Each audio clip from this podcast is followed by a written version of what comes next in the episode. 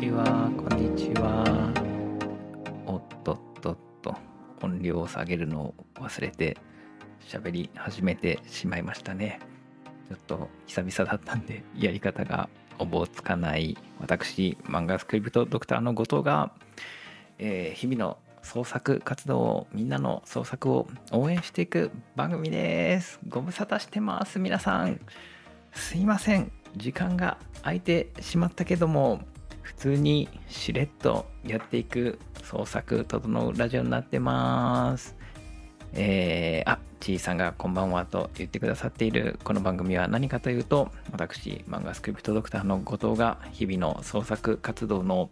最前線をお伝えし、そして日々の気づきや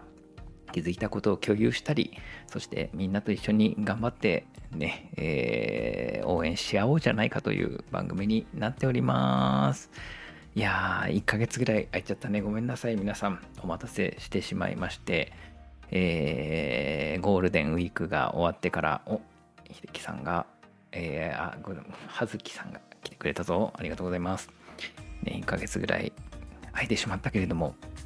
皆さん元気にお過ごしだったでしょうか。みちさんも来てくれた。この番組はですね、今 YouTube ライブでお送りしているというのもあり、でそしてですね、これはポッドキャストになっておりますので、ちょっとねしばらく更新が止まっちゃっていたと思うんだけれども、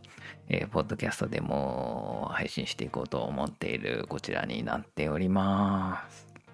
でね、まず何してたかということなんだけどね、ごめん、5月6月頭はですね、僕は完全にバテてましたねバテてたからね、ちょっとね休んでいましたが、ようやくバテから回復してきたのでね、今戻ってきたという感じになってますね。やっぱね、バテた時は休んだり整えたりするのが大事だよねと思っていて、でもともとね何をねやっていたかというとですね、その3月ぐらい、これもともと実は予期されてたことなんだよね。画面のエフェクトなんかある？なんか今画面が映っているかいつもと違います？画面のエフェクトなんだろう？何かが映っている？いつもと違う？なんかあるかもしれないな。おー、ちょっとあれかな？じゃあなんか見てみるか？なんかまあいつもと違う様子になっている？僕はね全然ね見れてないですよ。まあなんかじゃあちょっと影響があるのか何なのか。ただね、なんかあれなんですよ、ちょっとだけ試してみてるのが、その字幕機能っていうのがなんかあったんで、なんかそれのスイッチだけ押してみちゃった。それが何らかの影響にあるだろうか。いや今ってさ、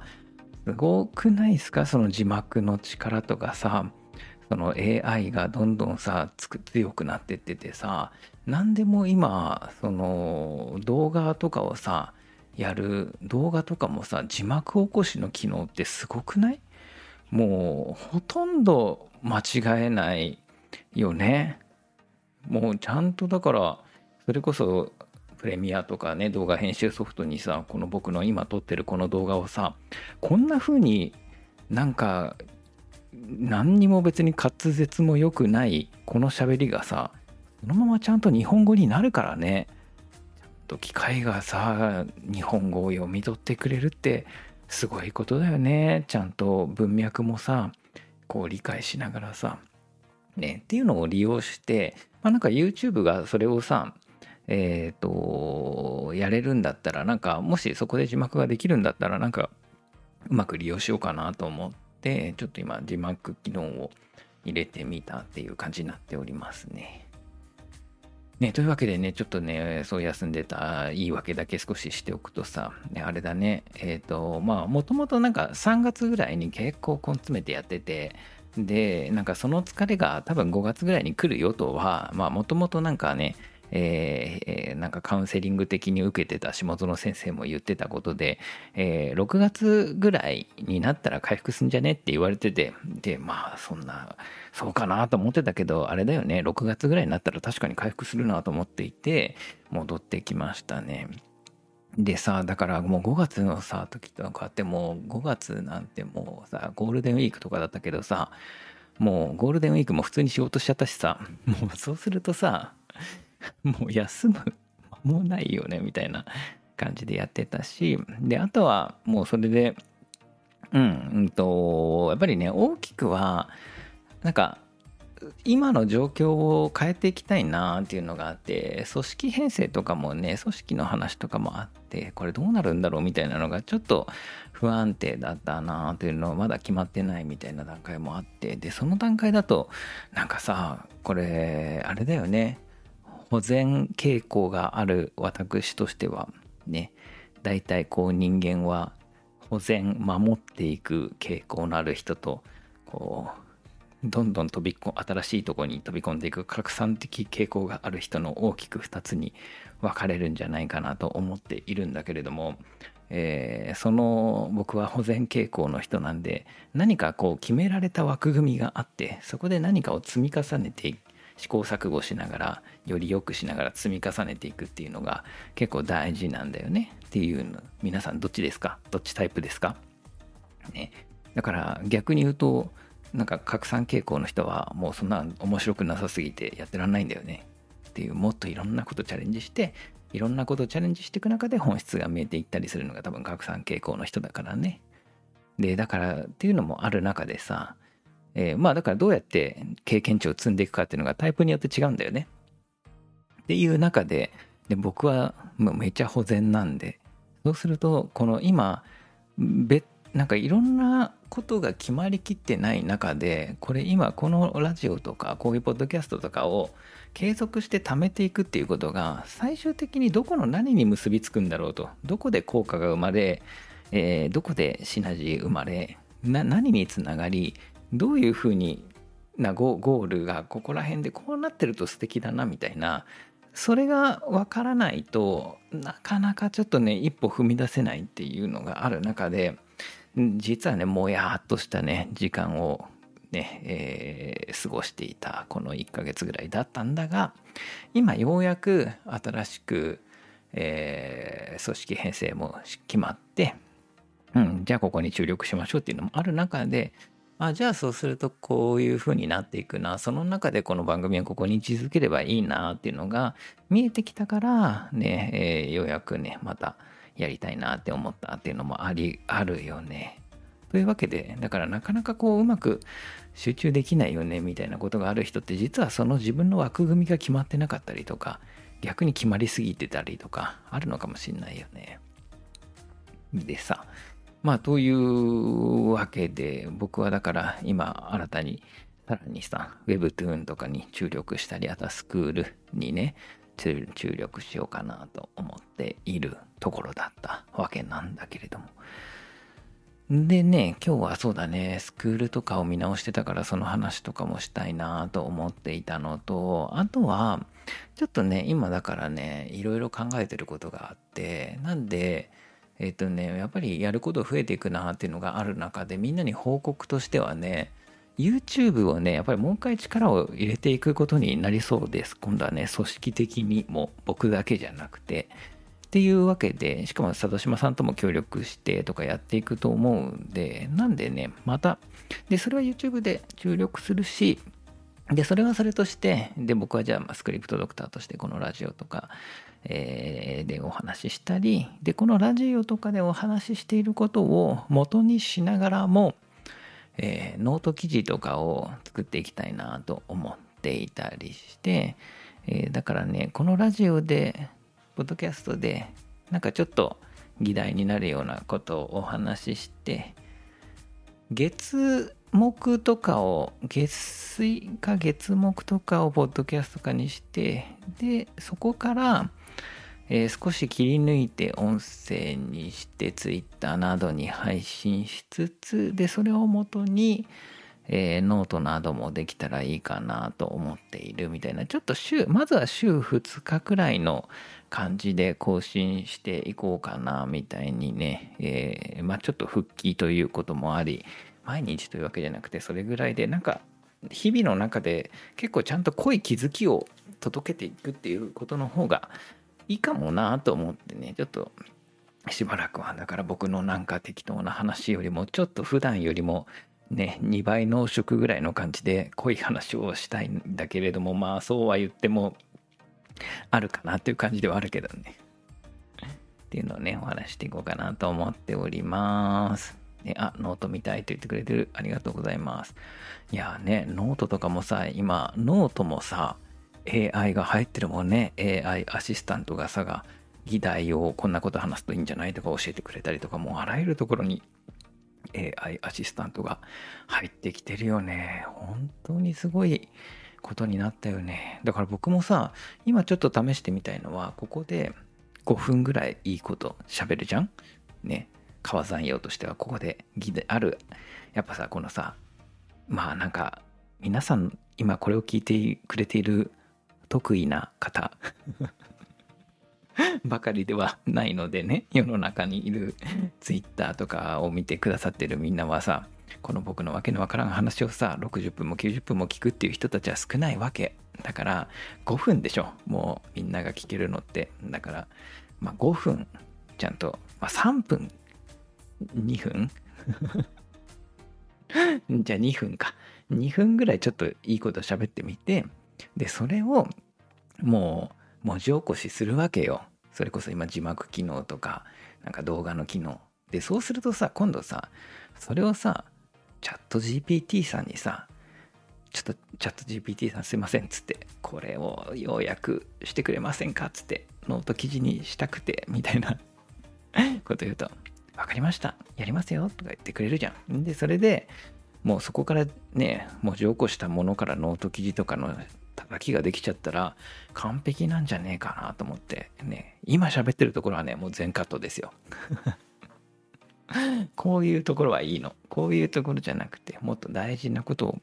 言っていくところをそうやってね利用してやっていきたいなみたいなことを思っております。どうなるか見守ってください。いやでもさ本当にあれだよね、なんか続けていくっていうのって大事だよなって思いながらもさ、長く続けていくためにはさ休むのも大事というか、なんか自分を急に肯定し始めちゃったけど、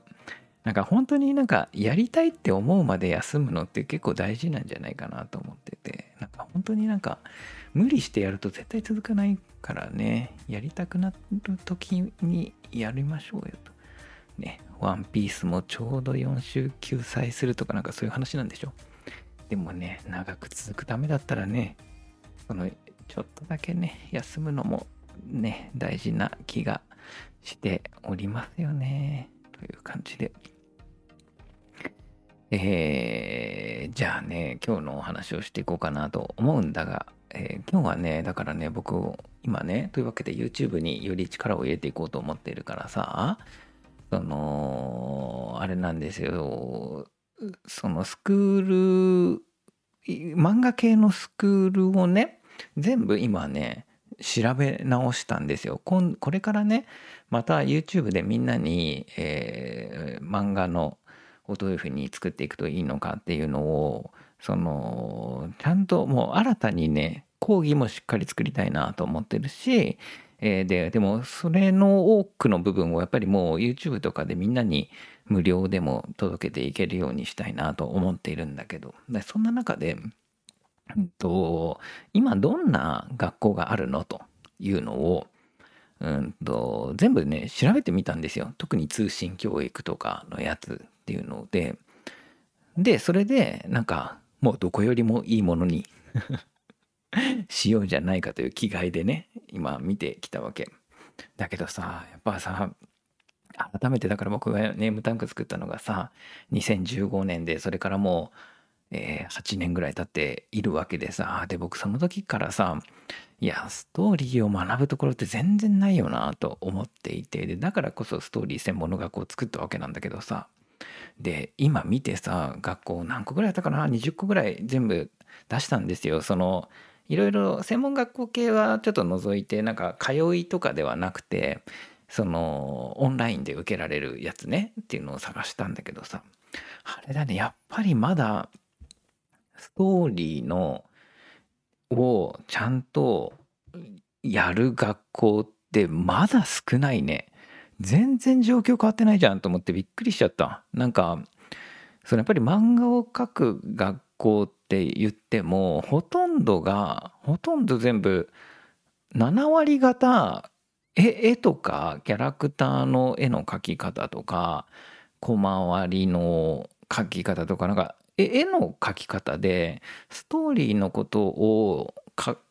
えてくれる学校ってやっぱ全然ないんだねっていうのって改めてこう思いましたなっていうことで、ストーリーの書き方についてもやっぱりこれ別に全然悪いことじゃないと思うんだけど、やっぱりある漫画家先生のやり方みたいなのをお伝えするみたいなのがある。でまあそういうなんか結構俗人的なものが何個か、それもそんな多くないんだけどね、みんなに伝えましょうかね。まあライバル会社になるわけだけど、そこら辺もちゃんと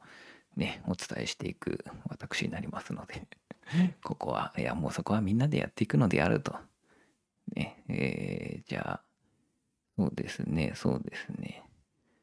ね、みんなそんなに知らないかもしれないんだけどね、コロソっていうところがあるよ。ね、コロソっていうところがあって、これはね、韓国系の学校っぽい。ね、で、コロソはね、面白いなと思ったんだけどね、まずその中でもね、ストーリーにありそうなのがね、この福田先生だね。漫画家の福田先生。これは、がやっている、ね、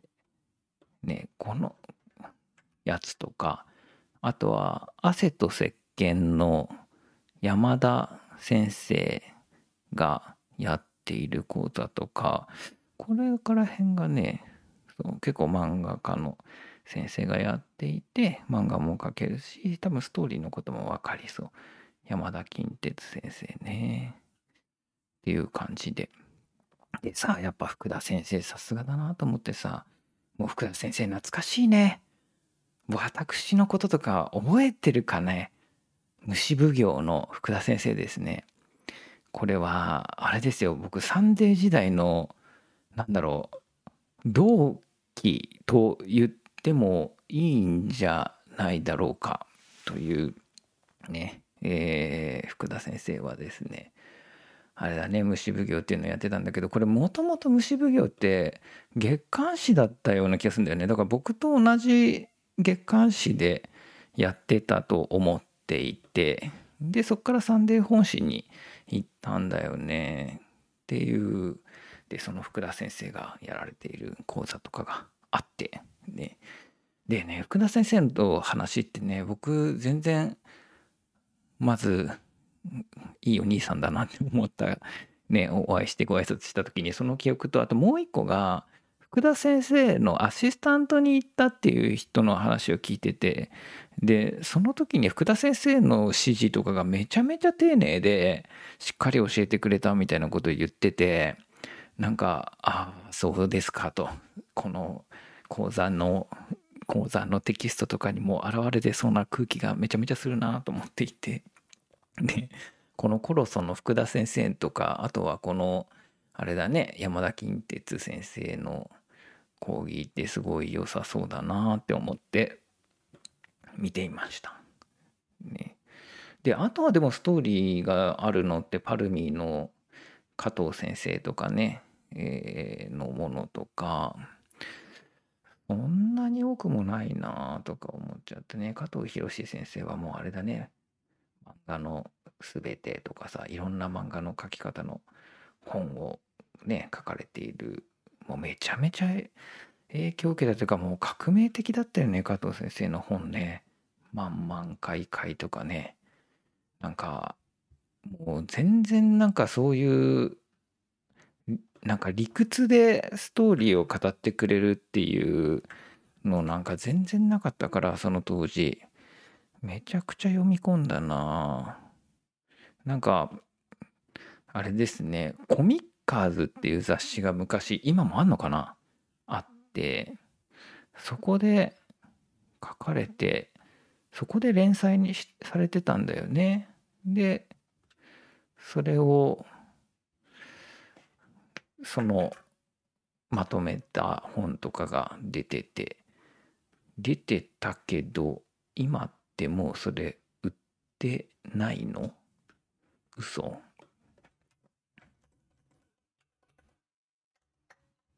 それはもう、あ、万々開会じゃないや。ごめんなさい。万々開会は違う先生だった。ごめん。加藤先生はどこで書かれてたっけ？ノートとか書かれてるのか。なんかもともと結構、あ、こっちだ。漫画か。でもね、漫画の書き方の本をね、ずっと書かれててっていう先生だよね。で、だからもうそれで、うん。この先生の講座も良さそうだなと思いましたね。ので、パルミの講座とか。なんか、だから、というわけで、と言っても本当にそれぐらいで、あとはもう本当に長い講義の中の一部分にストーリーがちょっと入ってるみたいな、なんかそういうね、感じだっただなと思っていて、今更ね他の学校を見直したけど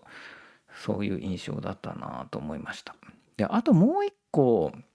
僕がそのねいろんな講座をやって見てて調べてて気づいたのがあれだね、そのやっぱ当然だけどお題を出すね、ストーリーの書き方のところって。まあでもなんかそういう発見もなんか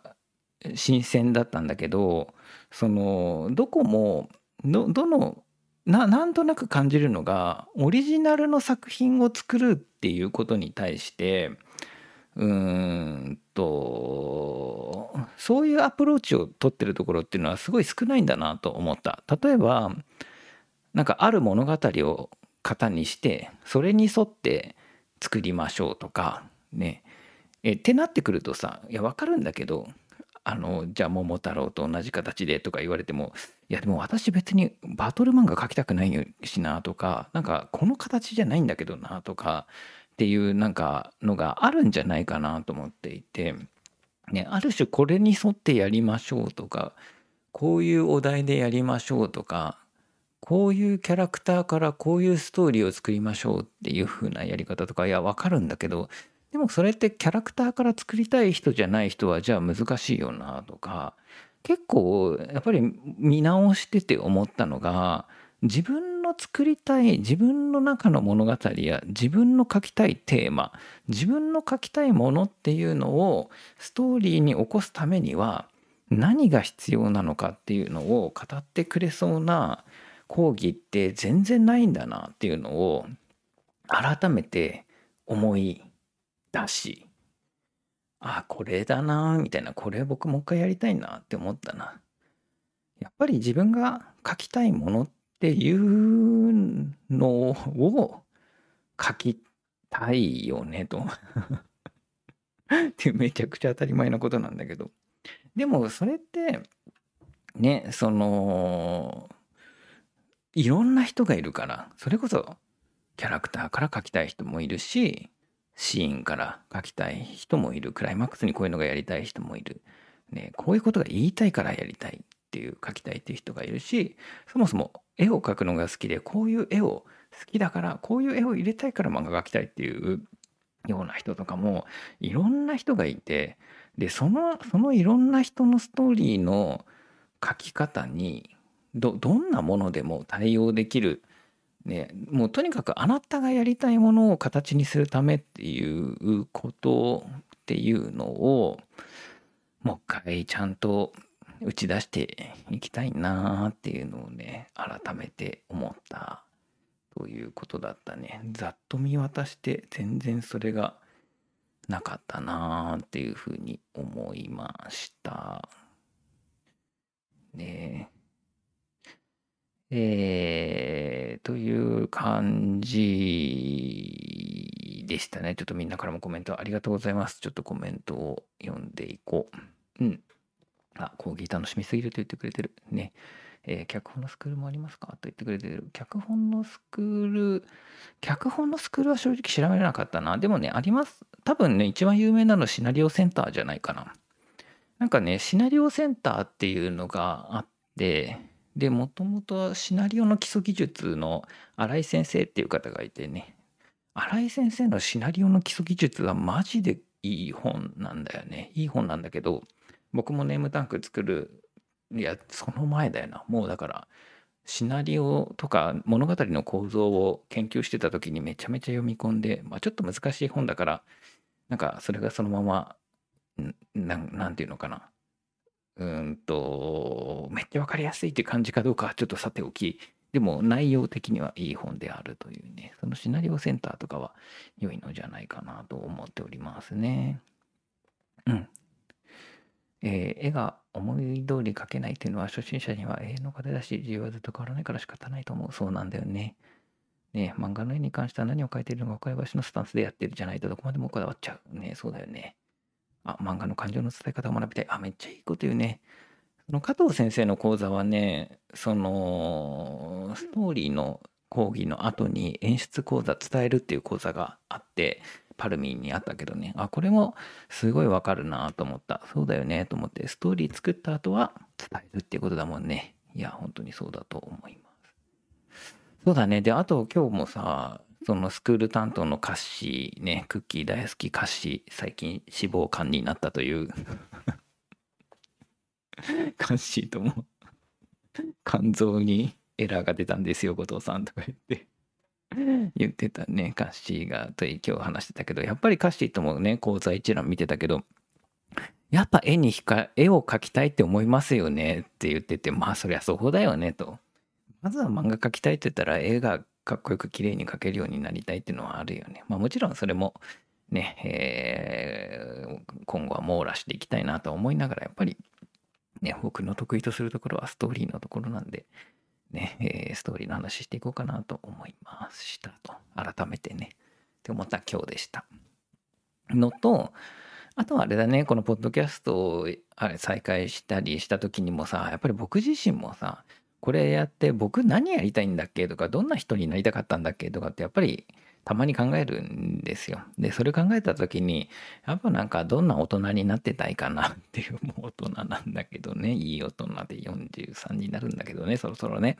うん、でもどういう風な大人になっていきたいかなって思った時に、もちろんみんなを応援、創作する人を応援したいみたいなのはありつつで、なんだけど、でもさ、ちょっと思ったんだよね。創作する人を応援するっていうのって、うん、なんか応援だけだったら誰でもできるじゃないかと思っていて、その どんな形でどんな風に応援するのって言った時に、やっぱ僕は物語って楽しいよねと。で楽しいってどういうことなのっていう時に、なんかそもそも漫画とか物語とかの物語の感情の構成とか、こういう風になった時に人はこういう風に思いますよねとか、そのこう思ったことをこう表現すると効果的になりますよねみたいな、そういうなんかロジックとか、そういうお話をしてるのがそもそも好きなんだなと思って、ね、だからなんかそこら辺の自分のやりたいことっていうのも、もうちょっと物語の仕組みの話とかをね、していきたいなって思っておりますね。そしてなんかみんながとてもいいコメントをくれているの、ありがとうございます。脂肪肝って言ってる。そう、脂肪肝ですね。こんばんは。漫画を習って描けるものじゃないとずっと思っていましたが、最近行き詰まり発揮応募させていただきました。加藤先生の配信ありがたいですと言ってくださってる。ありがとうございます。というわけであれだね、漫画専科発揮が始まるよっていうさのを、もうあって今ね、舞い戻ってきたわけだから、 SNS とかもう一回活用してやっていきたいなと思っていて、今漫画専科が始まるんで、皆さんそれこそ漫画描きたい人はね、応募してほしいなと思ってて。そうだね、漫画習って描けるものじゃないっていうのもいいことを言うよね。でも漫画はそう、最後描くのは自分だからね。なんだけど ある種そうだね、それこそ僕から伝える、漫画専科で伝えていくのは、うん、それこそなんだろうな、こうもうみんなが思ってるよりもっとベースの基礎の話をしているっていう感じだね。人に話して伝えるときに何をどうすると分かりやすく受け取ってくれるのかみたいなことだよね。僕らは日本語とかを子供の頃からずっと喋ってるから、どういうふうに伝えれば人に伝わるかっていうのが何度もやってるから、こうやって言葉でのコミュニケーションっていうのもできたりするけれども、漫画で届けていくっていう時にはそんなに経験を積めていないと思うんで、改めて、どんなことが伝えていくためには大事で、物語の形を作るものはどういうものなんだっけ、それはしかもみんなそれぞれに共通するものでっていうのをね、お伝えしていっていたりしますねっていうことと、でそれからそうなのと、で発揮の話ね。で漫画戦艦発揮っていうのがね始まりまして、でね、これは今回の漫画戦艦発揮っていうのはね、あれだね、また説明会もやるんだけどね、ちょっとよりストーリー重視にやっぱりねしました、ね、SNS 漫画とかを書くっていうのも前結構ね強く言ってたけど、どっちかというと SNS を利用していいストーリー漫画を作っていく、実力を身につけるにはどうしていくのかっていうのをねやっていくっていうのが漫画戦艦発揮になってますね。であれですよ、もうじゃあ土日は何してたかっていうと仕事をしてたんだけどね、そのね土日はその中でね、その発揮で使うね、今回発揮はね毎日課題を大事にしようと思っていて、これまでもね毎日書いていこうねっていうの言ってたんだけど、毎日振り返り漫画とか日記漫画とかいうふうにいろいろやってたんだけど、むしろやっぱり日々たくさん書いていくっていうのが大事だなと思っているので、でしかもそのね毎日書くから、しかも楽しく書くのが大事なんだよ。楽しいから続くんだからね。で楽しく書いていくときに、でだからそこでいいねがつくしフォロワーも増えるしっていうので、ね、SNS も好きになっていったり自信が生まれたりするわけじゃないっていうのもあるし、っていうのでその毎日を書いていくのが大事にするんだけど、そんな中でねお題が毎日ずつあった方がいいでしょうと思ってて、で、もうだから約5ヶ月間のお題を毎日、つまり何個作ったんだ？もう1ヶ月でも平日 5×4 だから20だよね。20×4 ぐらい作ったね。20×4、80個。ね、80個分の日々の毎日のお題をね、作りましたね。もう、例えば何だったっけな、何をやったかすぐ出るかな。ねえ、漫画戦艦のやつは期間理表あったぞ。出るかな。出た。ね。そう、なんかあるかな。そうだね。まず最初の方は、自分のそうだな、体のこの部分を描くのが好きとかね、なんかで自分の萌えポイントとか掴んだりね、最もしょうもない喧嘩とかね、自分の成長を感じた時とか、なんかこういろいろ、これはなぜそれをやったのか考えたのかっていう意図ももちろんあるんだけどっていうのをね、こう全部やっていくと、いつの間にか実力もめちゃめちゃ上がるし、ね、多分どっかでいいねたくさんついたりするっていうこともあるし、でかつ、楽しい書きたいなって思える、みたいなねお題を考えていたりするし、で最終的にそれでね、連載とかにもつながるようなお題をひたすら、ね、作りましたなというのがあって、ね、毎日どんどん挑戦していくっていうのをね一緒にやっていきたいぞって思ってくださる方は漫画戦艦発揮にね応募してね見てほしいなと思いますね。お題とか楽しそうだよね。50人でやったら50人ぐらいでやるからさ、楽しそうじゃない？みんなの見たくない？ね、一番驚いた豆知識とかさ、ね、あるわけなんだけど、ね、というのを思い、でみんなでチャレンジしてみたいなと思っています。ね、それこそまああれだよね。今日も学校の話もしたけど、このさ、よく言うセーブ・ザ・キャットとかさ、漫画の作り方のベーシックなね、ものをその課題の内容とかにも取り入れたりしつつやっておったぞみたいな感じになっていますねと。じゃあ今日はあれだねとは言いながら、一旦なんかいい話しようと思ってたけど特にできるわけもなくエンディングの時間がやってきてしまったまああれだね、再開の日だから今日ぐらいはこれぐらいでね、許してほしいという感じですね。いやー、じゃあちょっとそろそろ終わりの時間がやってきたんで、最後に軽く雑談でもしておくと、連載してもすぐに終わってしまったりネームがどうならなかったりしたので、発揮を通じて底上げしたい。いいですね、めちゃめちゃいいです。よーしね、まあそんな課題、そんなお題をね作っていた中でさ、あれだね、なんかその一個さ、これもセーブ・ザ・キャットの中にもあったのでさ、突然対面した危機みたいなさのがあるんですよね。確かなんだかな、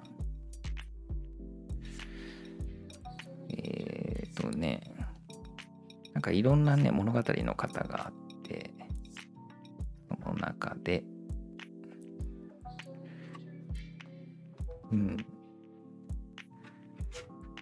なんだろうな、難面に直面した平凡なやつだね。突然現れたね危機にどう対応するのかみたいなのがあって、でお題として突然現れた危機みたいなのを作ったんだけど、で自分で作っておきながら、突然現れた危機ってまあ面白いけど、こんなに突然危機になることってあるかなとね思ってたんだけどさ、僕は実はさ、もうついさっき突然危機にささらされててさ、でそれが何かっていうとさ、僕は明日健康診断なんですよ。で健康診断っていうのもさ、僕あれだよね、組織に今さ、コルクという組織にね入っていて、ウェブ展とか作ってたりとか、スクールとかもそれこうをベースにやろうとしてんだけどさ、もう健康診断、僕ネームタンクをやっている時ってさ、前のところではさ、僕がなんか健康診断は社員の皆さんに受けていただくもので、僕自身はまあいいかなみたいな感じになっていて、20年、僕だからさ20年でさ健康診断受けたこと多分さないんですよね。唯一1回だけ前いてくれた社員の方に占いで上司の体調がめっちゃやばくなる可能性あるから絶対に病院に行かせた方がいいと言われてそう言ってくださるならと思って、じゃあ行きますって言って、人間ドックに行ったわけで、そしたらね、まあそこで大腸なんかありますねって言われて、そこから大腸検査を受けて、大腸にがんになりかけのポリープが3つもあるよって言われて取ったっていうのがあって、それ1回だけなんですよね。まあでもさ、まあちゃんと組織の中に入って、あ、セーブ・ザ・キャットの中には組織の中でっていう話もあるよね。組織の中でね、まあ健康診断っていうのをさ受けるわけで、明日健康診断でさ、でなんか健康診断をさ頑張って申し込んだわけで、そしたら病院からあれ封筒くんのね、でなんか1週間ぐらい前に封筒が来てたことはなんとなく片隅に見てて、でもさ、もうこの時代さ、封筒とかいう文化さ、もうこのメール、E メールとかショートメッセージとかの時代にさ、もう封筒なんて届いても届かなくてもいいものじゃない？違う？嘘そんなの開封するかどうかなんてもう運じゃないみたいなものとして僕がなんとなく位置づけてるんだろうね。だからまあなんか封筒をさ、まあ明日だしと思って開封してみたらさ、検便セットが入ってんですよね。あれと思って、検便セット2日分入ってんなこれみたいな明日だけどなみたいなこれどうすんだいこれと思っていますよね。これはもうどうすんのこの後って思っていますよね。急に人生というのは危機が現れるなと思って、そんなことあれと思ってさ、しかも同じ日に